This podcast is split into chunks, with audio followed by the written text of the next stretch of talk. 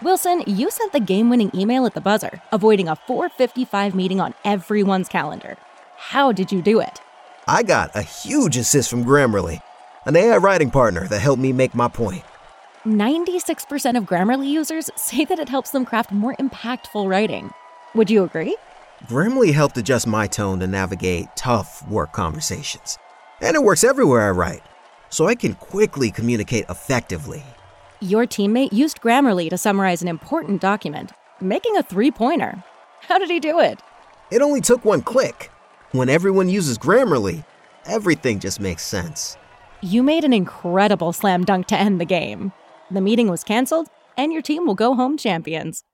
Go to grammarly.com slash podcast to download it for free. That's grammarly.com slash podcast. Easier said, done. Everybody in your crew identifies as either Big Mac Burger, McNuggets, or McCrispy Sandwich, but you're the filet fish Sandwich all day. That crispy fish, that savory tartar sauce, that melty cheese, that pillowy bun. Yeah, you get it every time. And if you love the filet of fish, right now you can catch two of the classics you love for just $6. Limited time only. Price and participation may vary. Cannot be combined with any other offer. Single item at regular price. Ba da ba ba ba.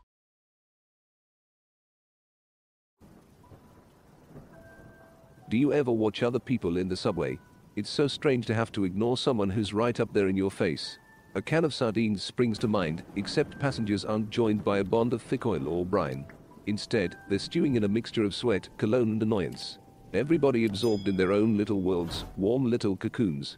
There, whizzing through the bowels of the city at a brisk clip, you find people reading books, newspapers, maybe on a PlayStation Portable, maybe on a smartphone. Except me. I'll always be looking through the thick glass windows at the flickering blackness just beyond. Sometimes, late at night, I hope I'll get on the same train once more so I can see it all again. It had been one of those weeks. Actually, it had been one of those months where the targets piled up like so dirty laundry. The boss was on my case again. Miserable, balding fart with his mortgage and his European sports car, riding us all for another bullshit project for some client across the country. The days and nights lost their meaning. In at work early to beat the crowd. Heading home without ever seeing the light of the sun. Caffeine was my only friend. The last thing on the agenda for the workday was the mad sprint for the last train home because the miserable bastard wouldn't even sign off on the late night taxi claims.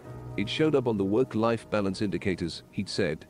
It had been another mindless day of numbers, presentation slides, and text. To be frank, I didn't even know if the version of the meaningless report I was working on was the fifth or the fiftieth, nor could I have told you the difference between the two.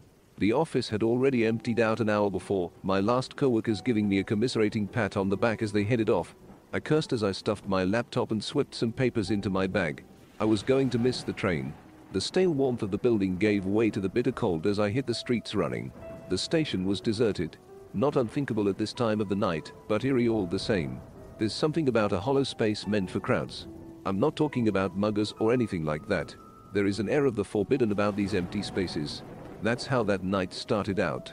Expectant, waiting for something to happen. Not that I cared at the time. The escalators were out for the night.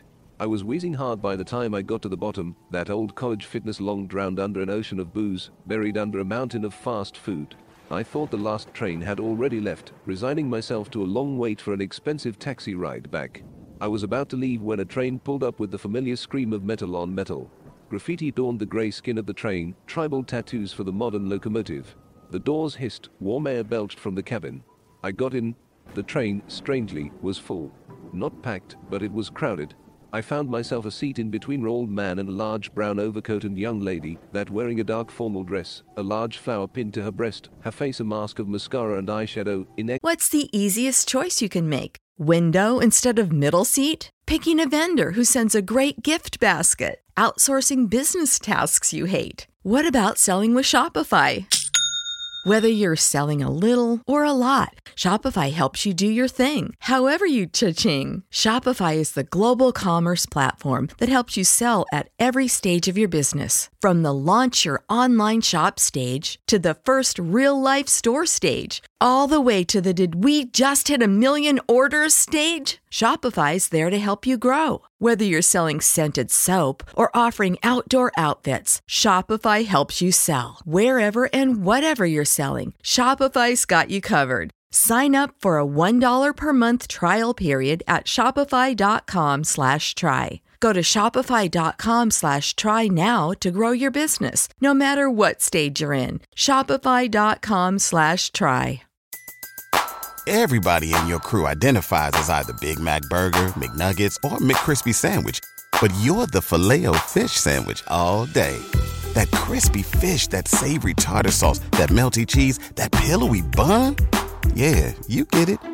Every time. And if you love the filet of fish, right now you can catch two of the classics you love for just $6. Limited time only. Price and participation may vary. Cannot be combined with any other offer. Single item at regular price. Ba da ba ba ba. Expertly applied. Across from me sat a pair of army guys in fatigues, their scalps shining pink under their tight buzz cuts. And many more besides. It was a puzzling thing to have a cabin so full late at night and with such a motley crew of inhabitants. With a shudder, the train pulled out from the station. I settled back contentedly into my seat. The network connection in the tunnels was never dependable. I had to find another way to entertain myself on the ride home. The noise from the screech of the rails and the rush of air outside seemed muted. Instead, the cabin was filled with soft whispering, like the hushed tones of a crowd in a theater, expectant but subdued. The cabin felt colder than it should have been. Was the heating out again? It couldn't be. I was certain that the cabin was warmer than the platform a second ago, yet now, it felt like I was back outside in the howling cold. I tugged my jacket a little tighter. I looked at the hodgepodge of strange individuals in the cabin. Everybody seemed out of place. Why would there be a gang of high school kids, obviously inebriated, this late at night? Or the wifeish girl that was wearing what seemed to be a school uniform? I shifted uncomfortably on the sculpted plastic seat. Not a single mobile phone or any other electronic device in sight, a strange sight in this day and age. I looked up at the row of LED lights that indicated the train's progress along my route. Four more stops. I was still staring at the display when the train whizzed by the next station. It didn't stop, didn't even slow down, just kept going right. The lights and pillars of the station streamed by in a blur. I jerked upright in my seat, my eyes widening. What kind of train had I gotten on? The rest of the crowd was unfazed by this development. If anything, the low buzz of whispers got even louder as the train progressed. We were still hurtling through the dark tunnel, the overhead lights flickering on and off, when the little girl in the school uniform affixed me stared at me, wide-eyed.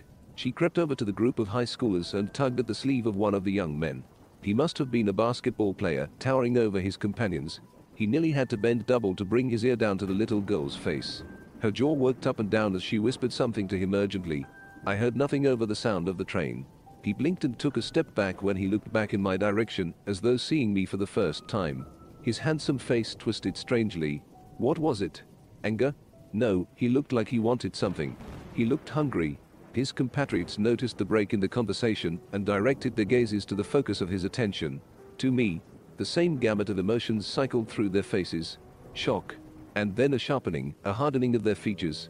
They were hungry too, the giant took a step forward, perhaps meaning some harm for some slight on his person that I must have committed. One of the high school girls held him back.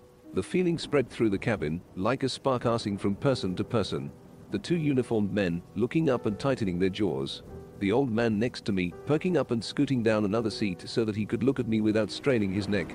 Outside, a blur of lights told me that another station had shot by. Three more stops. I shrank back in my seat the tendons straining at the surface of my hands as I clapped at my bag protectively, as though that stupid gesture, grabbing on to my work, the focus of my life, would ground me and take me from this nightmare. It didn't. I felt the weight of their eyes on me, like insects crawling over my skin. Something was wrong. So clearly wrong. This strange crowd, so different, yet each of them was wearing that naked need on their faces. Don't mind them, they're just jealous of you. The young lady by my side, her voice was soft, mellifluous, don't stare back and don't talk to them. I turned to look at my erstwhile companion. What are they jealous of? I just wanted to catch the last train home. It's the last train home for all of us, too. She smiled. She was very pale, very beautiful, but not all of them want to be here. And looking at you, going home tonight, makes them so very unhappy. Where did they all come from? Was there a convention? A meeting? I cast my eyes around the cabin again, but was stopped halfway by her strong fingers on my chin. Her fingers were icy cold. She turned my head around to face her. Everywhere. All around. Most of them didn't want to be here. Except me, maybe. I'd had enough of where I was. I miss my parents. I haven't seen them in such a long time. It took a while for me to gather enough courage to go look for them. She paused, suddenly pensive at what she'd said. You're not meant to be here, you know. You're on the wrong train. This isn't your ride. Outside the window, another station went by. My eyes flicked back to the board with all the little lights. Two stops to home. The whispering in the cabin had started up again. Louder than before, but still muffled by the sounds of the rails and the rushing air outside. They were talking about me.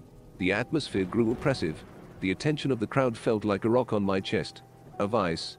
My breathing grew labored. Each inhalation a struggle. I wheezed. My companion sensed my discomfort.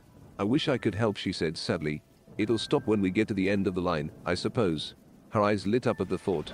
She turned around and scooted up onto the seat, her knees on the hard plastic, palms on the cold glass. Even with her face pressed up against the glass, there wasn't a trace of fog on the window left by her breath. If she was even breathing at all. Here, why don't you take this? I won't need it where I'm going. She fumbled at her dress, detached the white flower and pressed it into my hands. The sweet smell of the lily took my attention away from the pain in my chest. We're here. She was quivering with excitement as the train began to slow. I looked up at the board overhead. All the lights on the map had gone out. Where were we? She cupped my chin in her hands. It was only then, with her arms so close to my face, that I saw the network of fine white lines that crisscrossed her forearms. She caught the flick of my eyes towards her arms. She shrugged, sheepish. Practice makes perfect, she said. She frowned, suddenly serious again. This stop is for the rest of us. You can't join us. You have to stay here. She leaned forward quickly and gave me a kiss on my cheek. Her cold lips burned like an ice cube. The people in the cabin quickly turned their attention to the approaching platform. I felt the weight on my chest ease. The whispering grew to a crescendo as they pointed and chatted excitedly. The platform drew close. And what a sight it was. I didn't recognize the tiles or the posters. I must have taken this train a thousand times. I could have closed my eyes and named every station in order and the time between stations if I wanted to, and yet I was lost. There was nothing on the platform that helped in any way. No signs, no directions. What the platform had was people, a milling sea of heads and faces, all expectant, all eagerly waiting. When the door opened, it let in the roar of the crowd outside. Shouts, shrieks and yells. And tears, so many tears. The passengers burst out of the train, throwing themselves into the waiting sea of people. I saw one of the army boys embracing an older gentleman, also dressed in military fatigues. None of that new age stuff that pixelated camouflage. This was old school, with big green and brown blotches. The resemblance between the two was clear. They parted, the younger man introducing his father to his compatriot. The older man hugged him as tightly as he had hugged his own son earlier. The group of teenagers whooped and leapt as they pushed through the crowd, seeking some new adventure for the night. I caught a last glimpse of the blonde locks of the basketball player as they vanished around a corner. The old man that was sitting by me had found an elegant looking lady in her 30s. Her light sun dress looked out of place for the biting cold of winter. Or had I mistaken the man for someone else? I looked again and it wasn't the old man anymore, but a young couple laughing in the prime of their lives.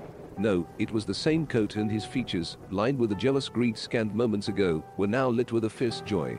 Just as the train doors hissed shut, I saw the girl that sat next to me on the train. She was in tears with her arms around a well-dressed couple. She waved at me as the train pulled out of the station. I waved back. My legs shook as I got off the train at my stop. The platform was reassuringly deserted. I watched as the train screeched into the distant darkness of the tunnel. I gingerly touched the numb spot on my cheek where the girl had kissed me. My fingers came away wet. I didn't even remember the tears falling. My nose was suddenly assaulted by a rich, thick greenhouse scent. Decaying plant matter. I fished out the lily from my coat pocket where the strange girl had left it. The pristine white petals were dry to the point of crumbling and speckled black with rot. I let it fall from my fingers and watched it bounce on the station floor. It sat there, like an unmelting snowflake on the pocked grey concrete. I stared at it for a long time before I began the long trek home.